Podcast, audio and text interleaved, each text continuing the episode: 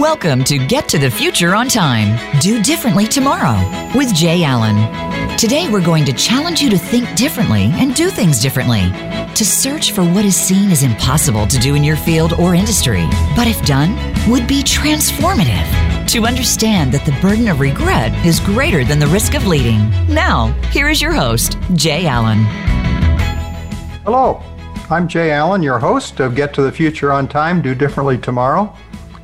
And today we're excited to be focusing on transformation through a young leader's eyes. And I like to open with my Thomas Edison quote There is a better way to do it. Find it. Very simple, very direct, and so true. With uh, my guest, we're going to discuss the transformation in his life and get a young leader's view. And we're also going to challenge you, our listeners, to step out of your comfort zone and figure out what can be transformed in your world and what can be transformed now. And we'll examine another leadership perspective on why the burden of regret is greater than the risk of leading. And so we're excited to have a special young leader guest with us today who has already led in so many aspects of life, JT Baker.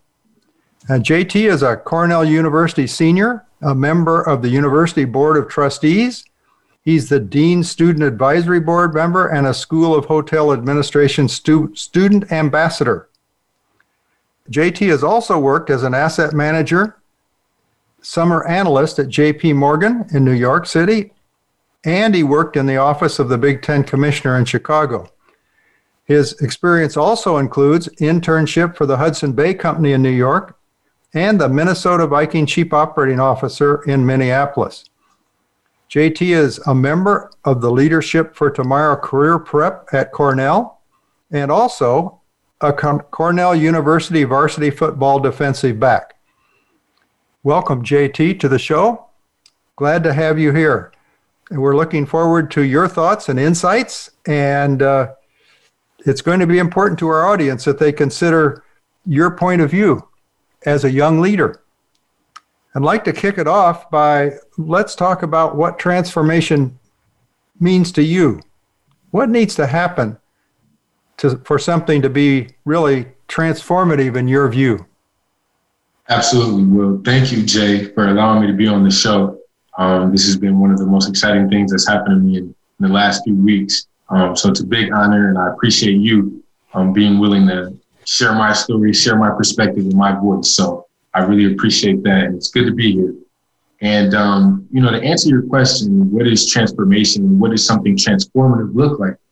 I think you have to start from the definition, right, of something that physically changes or changes its appearance.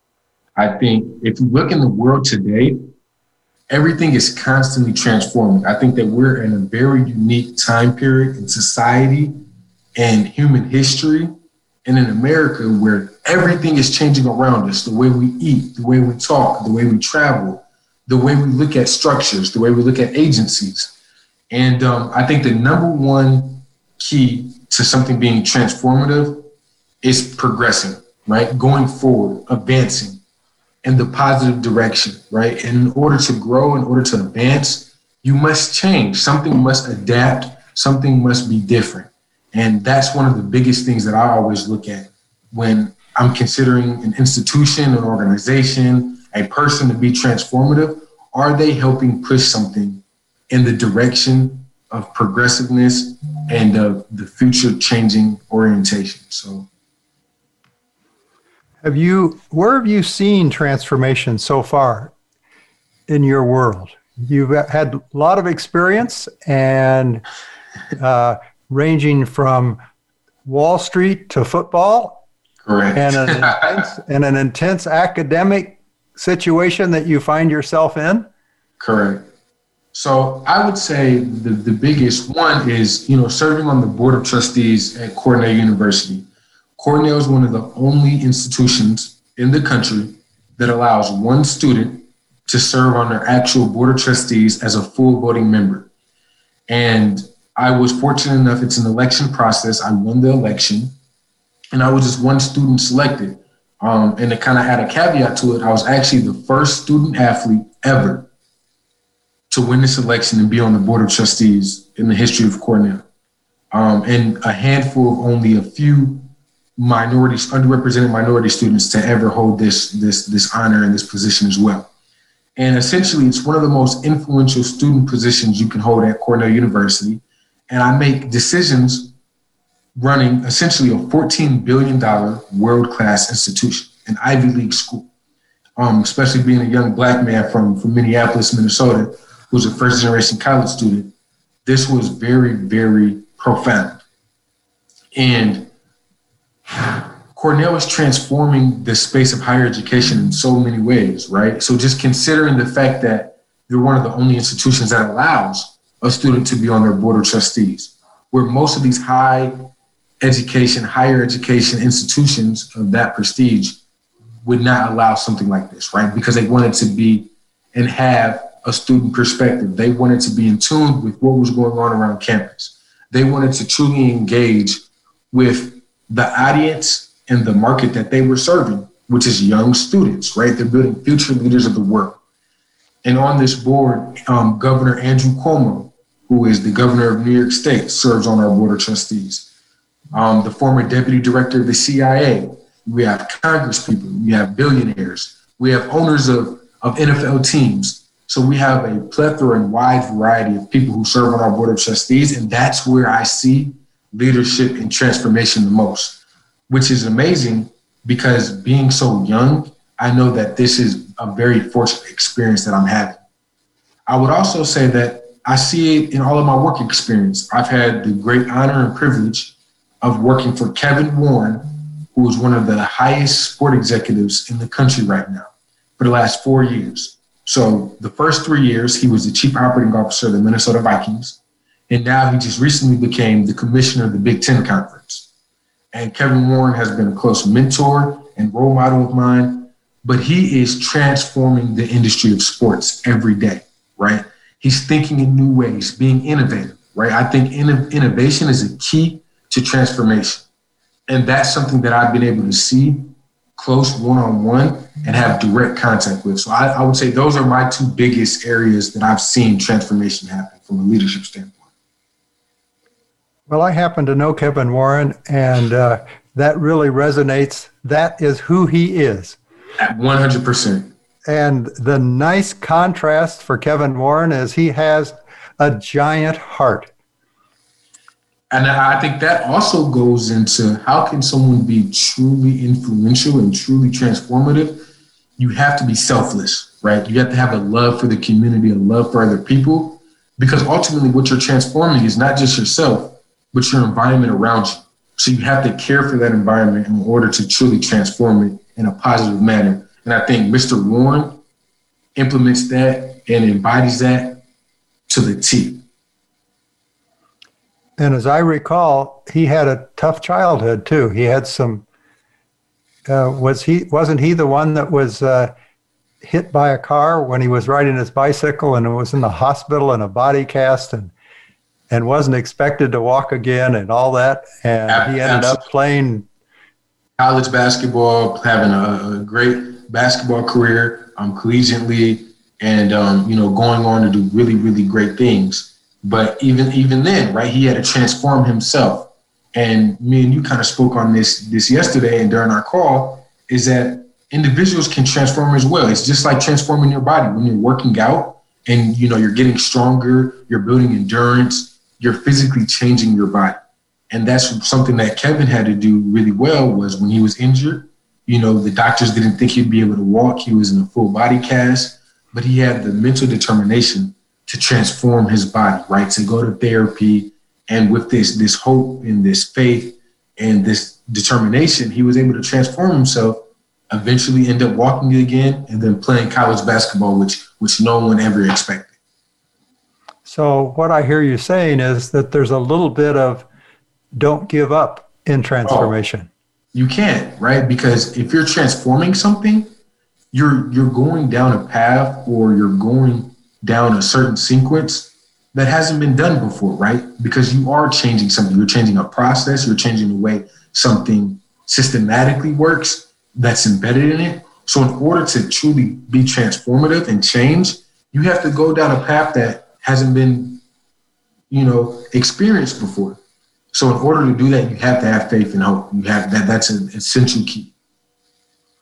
So I hear that you you mentioning things about your board of trustees, and you didn't use the words, but well, you did a little bit in constituency and the students being uh, their cons- your, the constituency or the customers.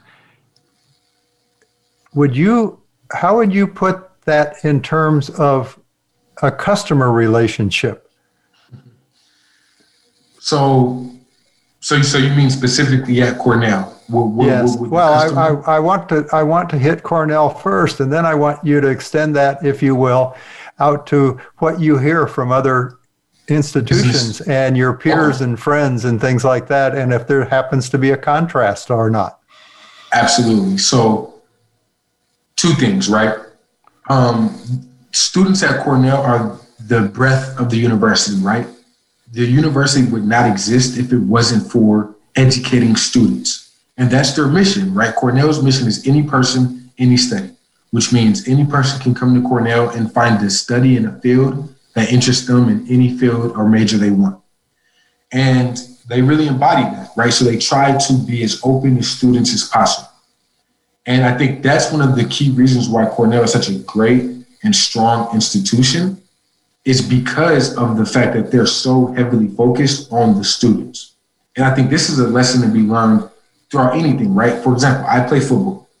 The best football programs I've ever been a part of or coaches that I played for were player focused coaches, right? They didn't necessarily obsess over the scheme. They didn't necessarily obsess over the game prep or the overall arching organization, but they were player driven and player focused, right? They cared specifically about each and every individual player that was on their team and how they best could turn them into young men or young women.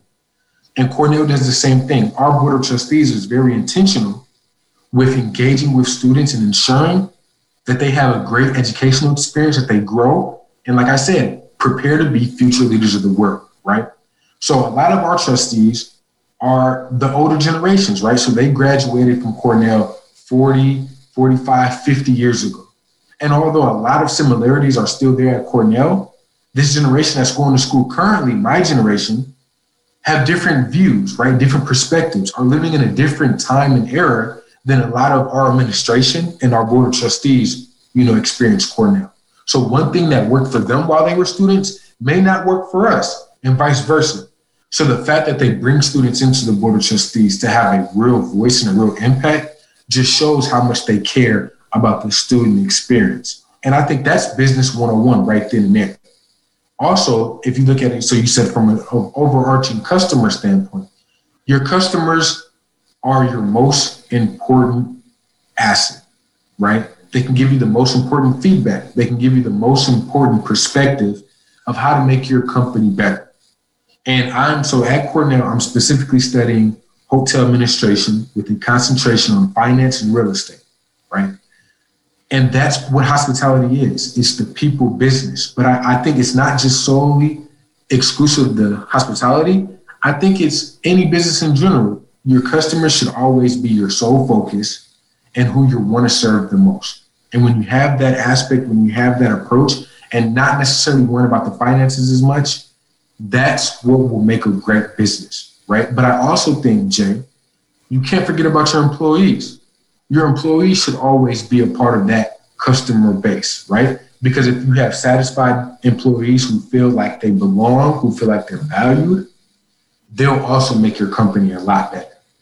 So that's something that I've learned from leaders like Kevin Warren. That's something that I've learned from being on the board of trustees and being on the other side of it, right? Being an employee at firms on Wall Street, being a student at Cornell. You have to incorporate all these moving pieces to truly have a strong organization and therefore to be transformational. How do you get up to date information, so to speak, from from your students and your peers, so that uh, so that you have the confidence that you've got your finger on the pulse? I think you. I think you. You actually. I'm to quote you, Jay. paying attention, right? Um, you told me a quote about being intentional, about paying attention, and that's so it's it's it's easy to do. It's simple but not easy. That's how I like to kind of phrase it, right? It's simple to pay attention and be intentional, but it's not easy, right? It takes time, it takes energy, it takes resources. But when you do pay attention to your surroundings and the people that you serve and the people that your environment, you're sharing an environment with, it's easy to be intentional and to see that, right? So that's what I do as a student trustee at Cornell. I'm very intentional with paying attention, right? All I can do, I can be walking down the street and I can see a handicapped student struggling to get into a certain building, right? I may not personally know that student, but I know that I now, and I'm, I'm not handicapped. I don't have any restrictions of getting into buildings or anything like that. So I would never know what that experience is like. But by me just paying attention, I can be a transformative leader because then I can take that experience back to the board of trustees and say, hey, have we considered this? Or, you know, maybe we should put a ramp at, you know, this building for students to get into these lecture halls. Or have we considered adjusting this for certain students? Right. And all that simply by paying attention and being intentional. Right.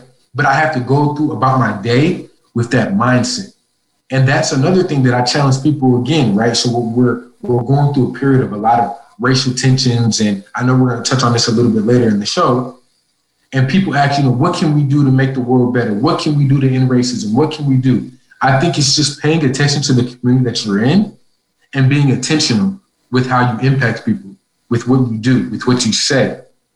And that's something that I try to live my life with the most. And that's how I'm able to serve the community that I'm in is listening, being a great listener, paying attention, and then being intentional with the decisions I make. So uh, I think you might have left out something that's one of your personal attributes, and that is you care. Absolutely. I, I, care deeply, right? And I think that all great leaders must care. You must be passionate. And one thing that I learned early on, which I had the fortune of, is learn what you care about the most and then do that right? So when you think of being a transformational leader, that's very hard to do. It takes a lot of time and energy and resources. But if you care about something deep enough, you will essentially be a transformational leader because of your passion and your care. So yes, I, I do have a lot of care in my heart. well, that's exciting and and and rewarding. It's uh, it's something that we will continue to talk about we're going to take a short break and we'll be back. Look forward.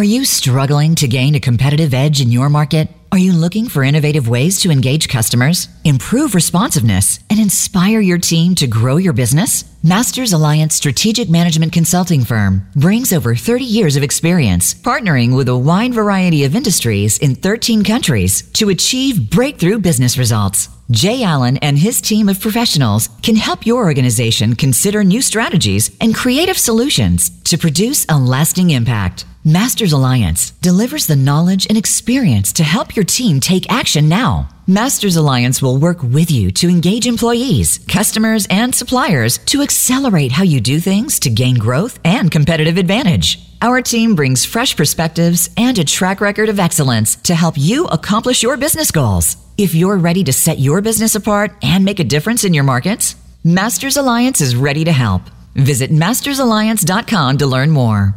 Are you ready to break the mold and discover your business edge? Are you ready to get to the future on time? Then take the bucket off your head and transform something. Opportunities are everywhere. Drawing on key principles from his award winning Bucketheads book, Jay Allen and his team at Masters Alliance Consultancy, LLC, will support you as you take your organization out of its comfort zone, energize and embolden your team to champion new thinking. Identify obstacles to growth and look at markets, customers, and competition from a fresh perspective. Discover your organization's outlook on the future and potential to shape that future. Does your team appreciate the excitement of achievement? Do they understand that today may already be obsolete and tomorrow's opportunities are easy to miss? It's time to take action. Get in the new game and make a difference in the marketplace. Commit to success today. Get in touch with Jay Allen at mastersalliance.com. Get your copy of Bucketheads today. Available at Barnes & Noble and Amazon.com. See more at bucketheadsbook.com. You are tuned into Get to the Future on Time, Do Differently Tomorrow, hosted by Jay Allen. To reach out to the show with questions or comments, please send an email to info at mastersalliance.com. That's info at mastersalliance.com. Now back to Get to the Future on Time, Do Differently Tomorrow. Welcome back. I'm Jay Allen, your host of Get to the Future on Time and Do Differently Tomorrow. We're so excited to have JT Baker as a special young leader with us today. For those listeners that might have connected a little late, I would like to just give a brief profile on JT. He's a Cornell University senior and a member of the University Board of Trustees. He's a Dean Student Advisory Board member and the School of Hotel Administration Student Ambassador. He's got this great experience in his life already with JP Morgan, the Office of the Big Ten Commissioner, and other organizations. Also, uh, JT is a member of Leadership for Tomorrow Career Prep at Cornell and a Cornell U- University varsity football defensive back. So, competition is part of his world, achievement is part of his world, and we've had an exciting discussion so far. And JT, we were discussing caring, and I would like to connect uh, our last comments on caring back to the Cornell University mission, which uh, any person, any state, and as I listen to you talk about what the University of Cornell tries to do and develop its seniors, its students, and its leaders, etc., it must be kind of a dilemma for you and the trustees since you want so you care so much about the, this current generation and you want to help so much. But you can only as i read accept about 11% of the applicants. And i thought would you be willing to comment on how that works and the tension around that? Absolutely right? So cornell was founded in 1865 by ezra cornell and he had this mission of any person, any study, right? So as, as I touched on before, meaning any person could come to Cornell, no matter your religious affiliation or beliefs, no matter your gender, no matter your, your race or ethnicity. He really kind of believed in this. Any person should be afforded the opportunity of education and any study, meaning in any field, right? So if you want to study agriculture, if you want to study business, if you want to study medicine, veterinarian medicine, right? Anything you wanted to study, philosophy, you could come to Cornell, any person, any study, and find a field that you believed in and that you felt you could make a difference. And that, that mission and, and core value is still true today, right?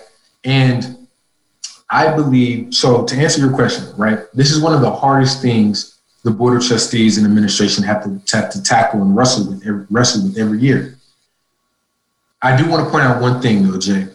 Cornell, amongst the Ivy Leagues, is the largest Ivy League institution. So we have around, in from any given year, 14 to 15,000 students that we serve, which is by far larger than any other Ivy League institution um, amongst our peers. We also have one of the highest acceptance rate, right? So I think you mentioned we have an acceptance rate around 11%.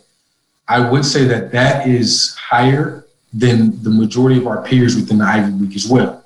So we always try to push the envelope of how, you know, helping as many students as we can, giving them an, a great world-class education, and then propelling them into the world to make an even larger difference in their communities, in their environments, and for the greater good.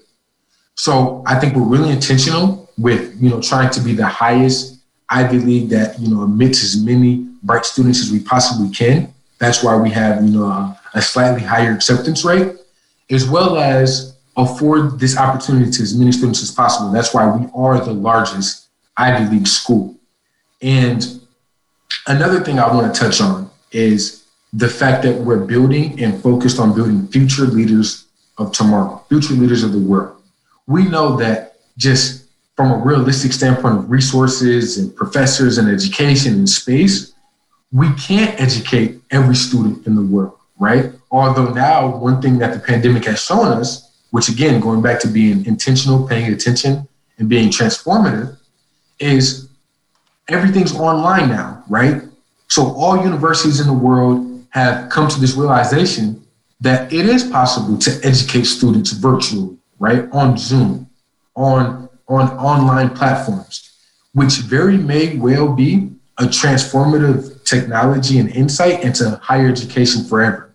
Because now students don't have to physically be on campus, so you don't have to worry about resources or space. Now we can educate students in different countries, in different time zones, with different schedules, and that may allow us to have more flexibility and have a broader range of students to, you know, therefore help. So Cornell is really intentional with thinking of our online learning platforms and how we can reach even more students with this newfound kind of perspective that you know we've had to fight through through the pandemic. Another thing I want to touch on is, like I said, the leadership. So Cornell students go on to do many great things, right? Be CEOs, be amazing authors, be Nobel Peace Prize winners, hold immense offices in political offices. And I think that the one thing Cornell stresses is being a great leader and being a great citizen. So I also believe that that leadership and that ability to help people and kind of that way of critically thinking helps as well. Um, so that's how the Board of Trustees intentionally tries to affect change on as many students and as many people as possible. Well, that's uh, very well thought out, I think, and very much to the point. And a very the conclusion is very transformative. So we talked on not you and I, but we I've talked to other guests on previous shows about a little more about this idea of transformation, and we we are really concluding that those who've not seen transformation transformation are not been have not been part of it uh, or even touched it or led it they have trouble feeling that transformation is even possible. And you alluded to the things that go on in transformation, the change that it incorporates, and the new ideas that it incorporates, the innovation that it incorporates. So all those can be can be put offs to people who might consider transforming something. And we we talked about if or finally, when somebody experiences transformation or comes close enough to it to see its benefit, that then they are more willing to actually go out and do it and try it. And so a couple of us talked about this being a transformation muscle memory because it gives them the confidence to do it. So one of the things that we would like to do on this show is give some examples of that that you've already talked about so that people will be encouraged to go out and do it. And uh, what do you think is the risk of not stepping up and not leading transformation when you notice it? I would say the risk is being complacent, right? The risk is never advancing. And I would say, in some terms, I know this may sound a little dramatic, Jay, but failing to be transformative and take that action of leading may be the essence of survival, right? It, may be a risk of your survival. And one thing I want to touch on as a young young black man, right, in, in America and in today's society, I know with everything going on, right, with all the different perspectives and the different beliefs and with what's going on with police brutality and with social injustices and oppression. I know that if I don't use my platforms to take a stance and to advocate for a more equitable society, a more just, a more positive, peaceful society, I know that may be the mere essence of my survival. That may come back to really hurt me one day. right? Just the sheer fact that I didn't stand up and say anything could be detrimental to my own survival. And I know that's on the dramatic end of things, but I think that's with everything, right? If we don't advance as a society, if we don't come up with new technologies, if we don't come up with new ways of thinking and new perspectives, things will run out, right? We'll run out of resources. We're experiencing that every day in our environment. We'll run out of ways to do things. So I think that the burden of regret and the burden of not taking a stance and being a leader is way greater than the risk of doing so. And one thing that I've seen, right, as a young leader is very nervous, right? And, and, and I want to be very transparent with you. Although I've become really comfortable now on the board of trustees, like I mentioned to you, I'm a 21 year old first generation college student from Minneapolis, Minnesota, who therefore, you know, went to Cornell as a regular student and then became essentially someone who helps run the institution at the highest level in the most influential position as a board of trustee member. So there's often times that I'm nervous. There's often times that I don't feel necessarily the most comfortable in a room with some of the most influential alum to ever step foot out of Cornell, right? The biggest donors to ever give to Cornell. And people who ultimately, like I said, hold influential positions in the world.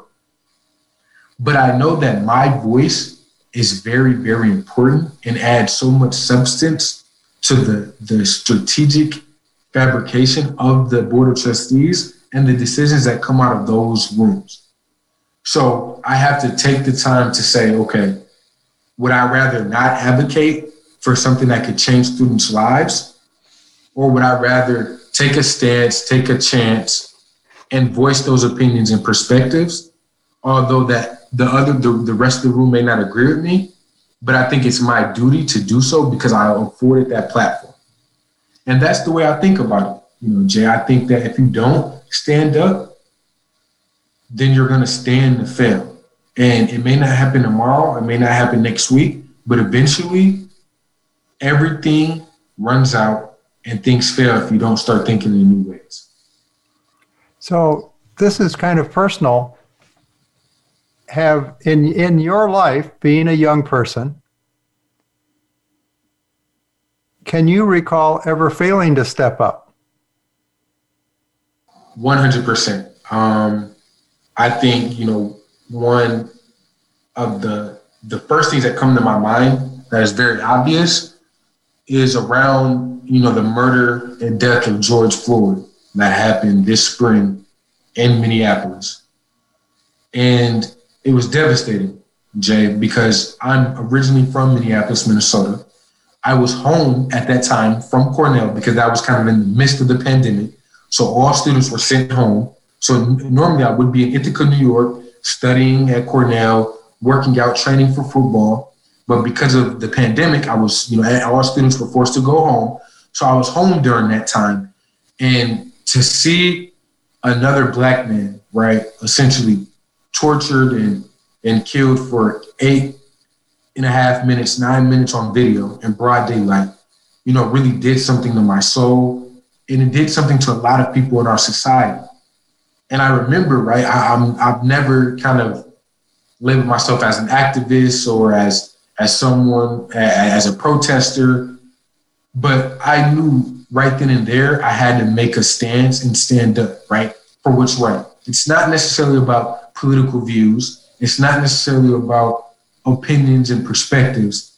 It's about, at the end of the day, human rights and people being safe in their own country, right? Which is a really big issue, especially to me. Like I said, I was I was kind of torn between do I get out of my comfort zone and stand up for what's right, or do I say, no, Jay, I'm a student, right? I'm at Cornell. I've never really got involved in activism. I never got involved in that. that that's not my fight. But at the end of the day, Jay, it is my fight, right? Because I very much so could have been George Floyd, right? And someone could have been on your show talking about that young man, JT Baker, who passed away in the spring, right? Or I could have been that young man because I, I walked those same streets. I've been in that same store. I've seen the same Minneapolis Police Department, I've been on that same corner before many times.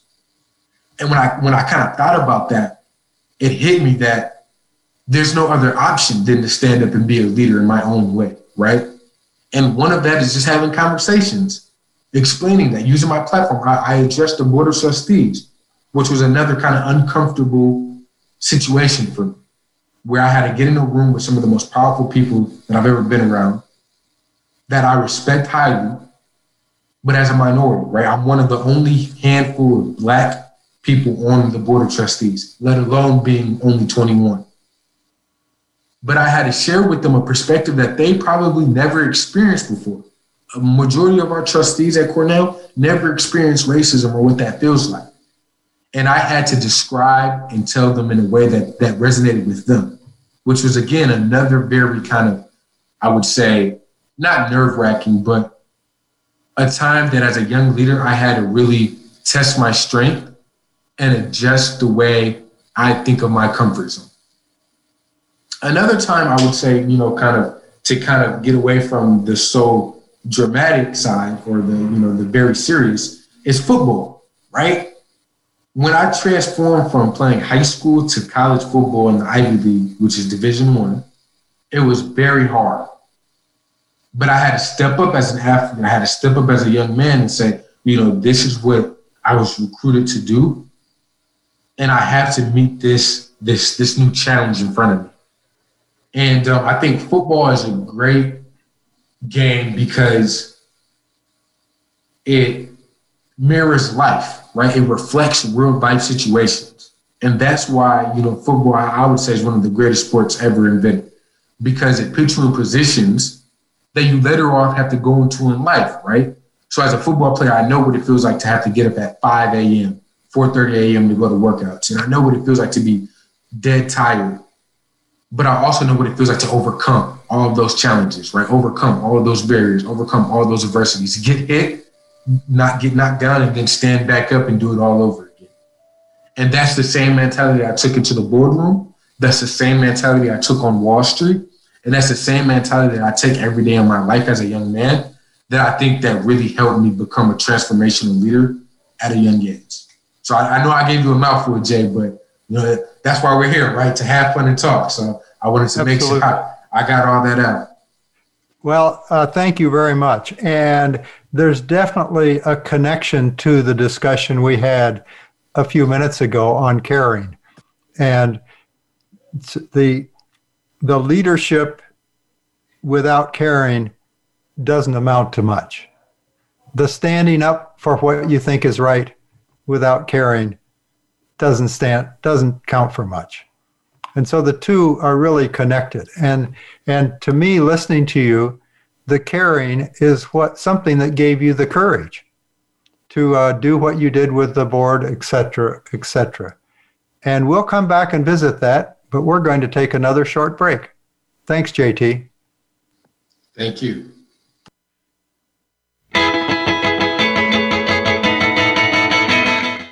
Are you ready to look at your business from a fresh perspective to gain competitive advantage and grow your revenue? Masters Alliance Business Consultancy brings you beyond demographics. Are you ready to look at your business from a fresh perspective to gain competitive advantage and grow your revenue? Masters Alliance Business Consultancy brings you beyond demographics, the character of the customer, an advanced approach to understanding and engaging your current and potential customers. Traditional demographic views no longer tell you all you need to know. Beyond Demographics engages your organization to gain unique, deep customer segmentation understanding. You get new perspectives of the motivations and needs of your customers. Masters Alliance is ready to help you identify distinct customer value with actionable customer priorities. We work with our team to reveal these hidden opportunities and develop demand creating value propositions. Now is the time to look at your market through a new lens and chart a new competitive direction. At Masters Alliance, you know that customers are more than meets the eye, and success depends on looking beyond demographics. Visit mastersalliance.com to learn more.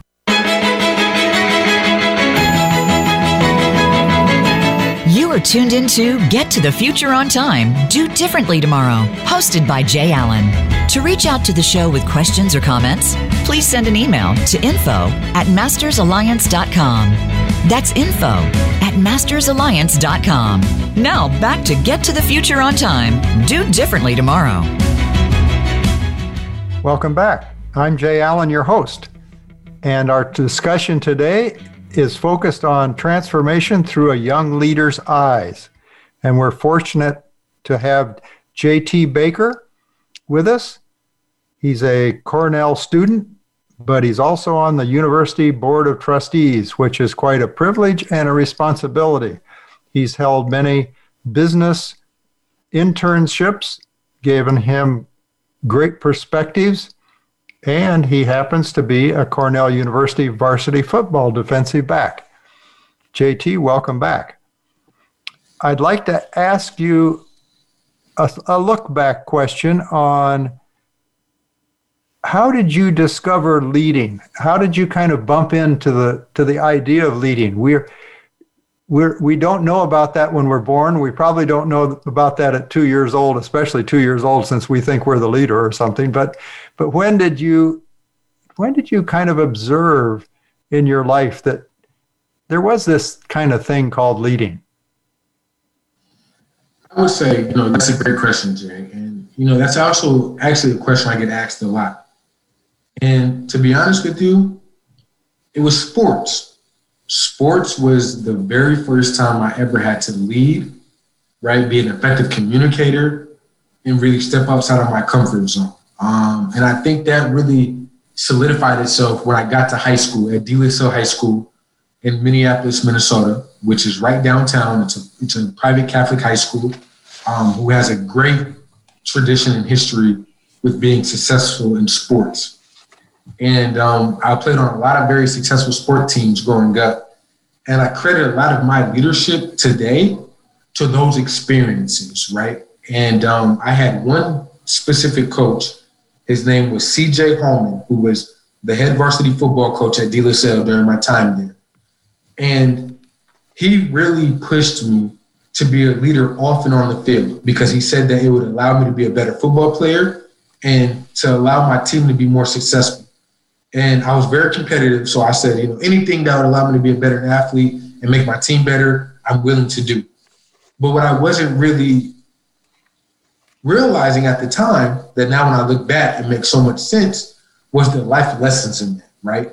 So I was advocating and communicating to my teammates in a leadership manner off the field, right? So in the classroom, making sure my teammates went to class on time, making sure that everyone was staying atop of their academic work, making sure that they were good leaders amongst our peers within the high school and that we not only, you know, received the benefits of being students at the high school, but also gave back to the community and made it a better place.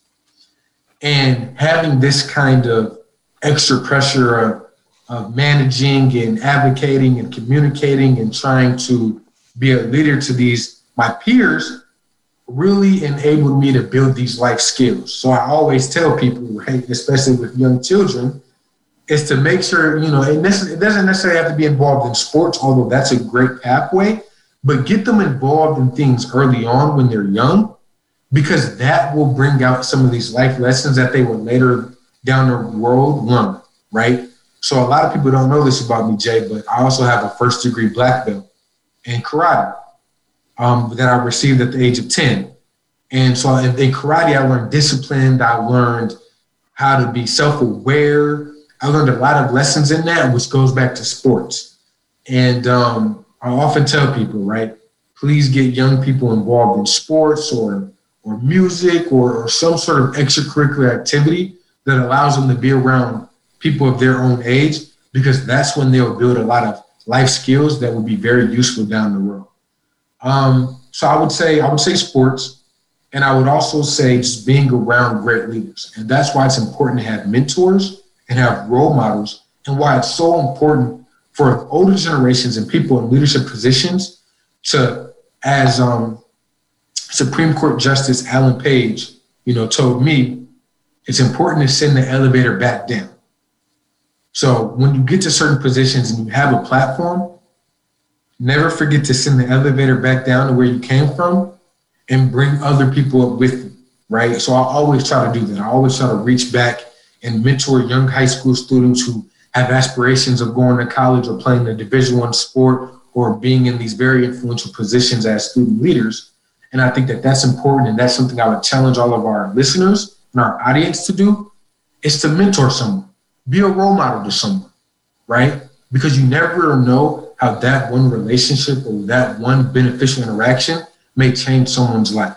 So I think sports and mentorship allowed me to be the great leader um, or the aspiring great leader I am today. You're still under construction, right? Yeah, yes. I'm still being molded, still working out the kinks, but but every day we're trying to get better and better. As am I. Even though I'm a little older, well, if my wife were in the studio, she'd say, "Come on, Jay, give it up. You're a lot older." Nah, but but but you know, between me and you, I you're you're, you're not that much older, so, so you're all good. so how did how did your peers respond to your leadership, and how do your peers? So kind of two levels. You described the things that were going on in high school that I can relate to because I had a great football coach. Sanders was his name and I learned more about myself than I could ever imagine. But also, as in the college level with your peers, how how do they respond to peer leadership? How how does that work these days? That's Absolutely. kind of put it in your time zone. Yeah, I, I would say, Jay, you have to care, right? You have to be intentional people can sniff out when someone's being ill-intentioned or unintentional or doing something as a means to achieving something else. But if you want to step into a leadership role because you care, because you're passionate about something, because you want to help in some form or fashion, people love that. I think, especially in today's society and how you asked about high school and in college, every time that I've stepped up as a leader, people have embraced it, right? They've been hungry for some form of leadership. And I think our country is right now, right? We're going through an election period that is one of the most unique election times in our country's history. And I think a deciding factor and driving force of that is because people are hungry for leadership, right? They're hungry for someone to care about them. That's why you have all these protests going on. That's why you have people are hungry. So when people do step up and have the right intentions and are trying to be positive and trying to make a difference, people will embrace you. People will love that. People will adore you for stepping into that leadership role. So oftentimes many people are reluctant to being leaders because they don't want to suffer from the peer pushback or the criticism or the the high level of burden and demand that comes with it. But I think now more than ever, people need it and are welcoming it, right? And that's kind of been my experience as a leader. My peers, and although, you know, especially with young peers, with high school and college students, it takes a lot for them to get behind you, right? Like they're, those are a very, very competitive and very perspective oriented group of people. But once they can see that you're you have a caring personality that you truly want to do something to help the greater good, they're all in for it. And that's advice that I would give any leader, right? If you're passionate, if you have a plan, if you want to make a difference, take the leap and be a leader because people will not only welcome it, but they will support you in your leadership roles. Are, are when in the beginning, are they skeptical? One hundred percent. I think that's with anything, right? You you do. There's a period where you have to prove yourself, and you have to prove that genuineness. You have to prove your authentic self, and allow people to evaluate that, right? Allow people to evaluate your intentions and what you're trying to do, and allow them to evaluate how they can help you. So during that process, of course, there's always some some skeptical thinking and things that you know they aren't quite sure of or you know they need a little more time but be patient be patient that's another you're, thing as a leader you're connecting with something that uh, that I read recently from Warren Buffett. And okay. uh, he's really getting up there in age. He turned 89. He ought to have some interesting perspectives. But this connects to what you were just saying and about caring. He said, success is really assisted by being, being given unconditional love. He said, You can't get rid of love. You try to give it away and you end up with taking it back so much. And if you try to hold on to it, it disappears. He said, Push out the love and it comes back t- times 10. And seems to me that lines up a little bit with how you run your life. Absolutely. I think I, I love that quote. I'm a big fan of that quote. And you have to, right? You have to push out love in order to receive it back. And once you do, it just multiplies and multiplies and multiplies. Um, so you have to be caring and you have to be loving. And that's why I said find something that you love, find something that you care about, and then be intentional put in a little extra effort and try to affect a positive change in that specific field, right? Um, and we all can do that, Jay. We all can do that. So, some have said that getting to the future on time is not possible. Uh, I don't think that's really the point. I think the point is to create your own future as part of getting to the future on time and creating a better future for others. And it seems to me if you create your own future and you help create a future for others, you will get to the future on time because you're there. You're doing something, as you said, intentional. So, what would you say to the listeners about creating your own future and taking action? and even even moving that to the edginess what i call the edginess of transformation. So transformation you described early in the show today but i'd like to even divide transformation into some pieces and say let's talk about the most edgy transformation because that might make the most difference. So what would you what would you tell people about creating their own future? So to a, couple things, Jay. I think this is the most important piece of the show. And I want to start off with a quote by Nelson Mandela, which says, It always seems impossible until it's done. Right? So, this edgy transformation that you're talking about is always going to seem impossible at first. It's always going to seem hard at first. But everything always seems impossible until it's done right? So you have to take that stance and you have to do that, right? And, and how to create a better future, invest in yourself, invest in your community.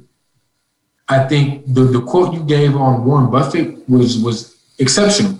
If you give love to yourself, if you give love to your community, if you give love to the world that you live in, you will, by a result, create a better future for tomorrow.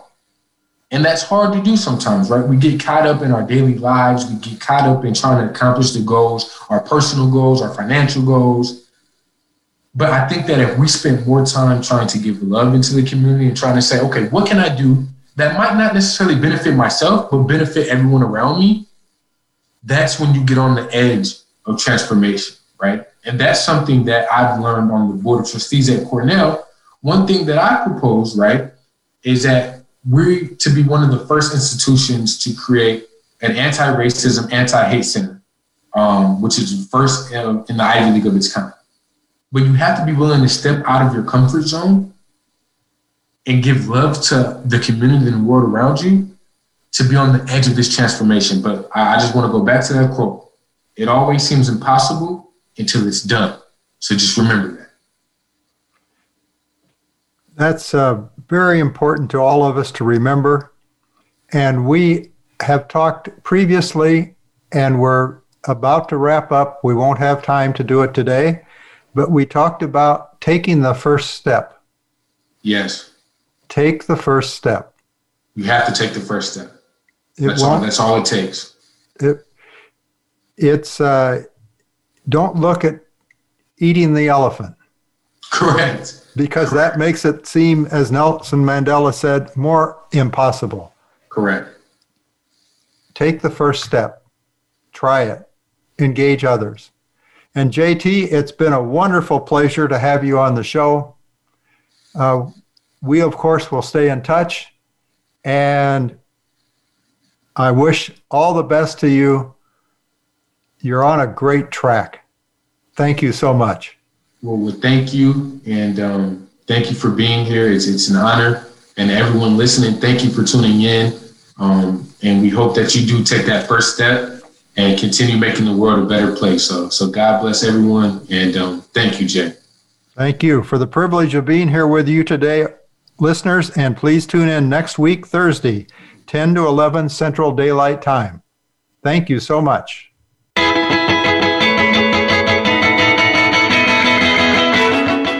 Thank you for listening to Get to the Future on Time. Do differently tomorrow with Jay Allen. Next week, we will have more takeaways for your business success. So please join us next Thursday at 8 a.m. Pacific Time and 11 a.m. Eastern Time on the Voice America Business Channel. We'll talk soon.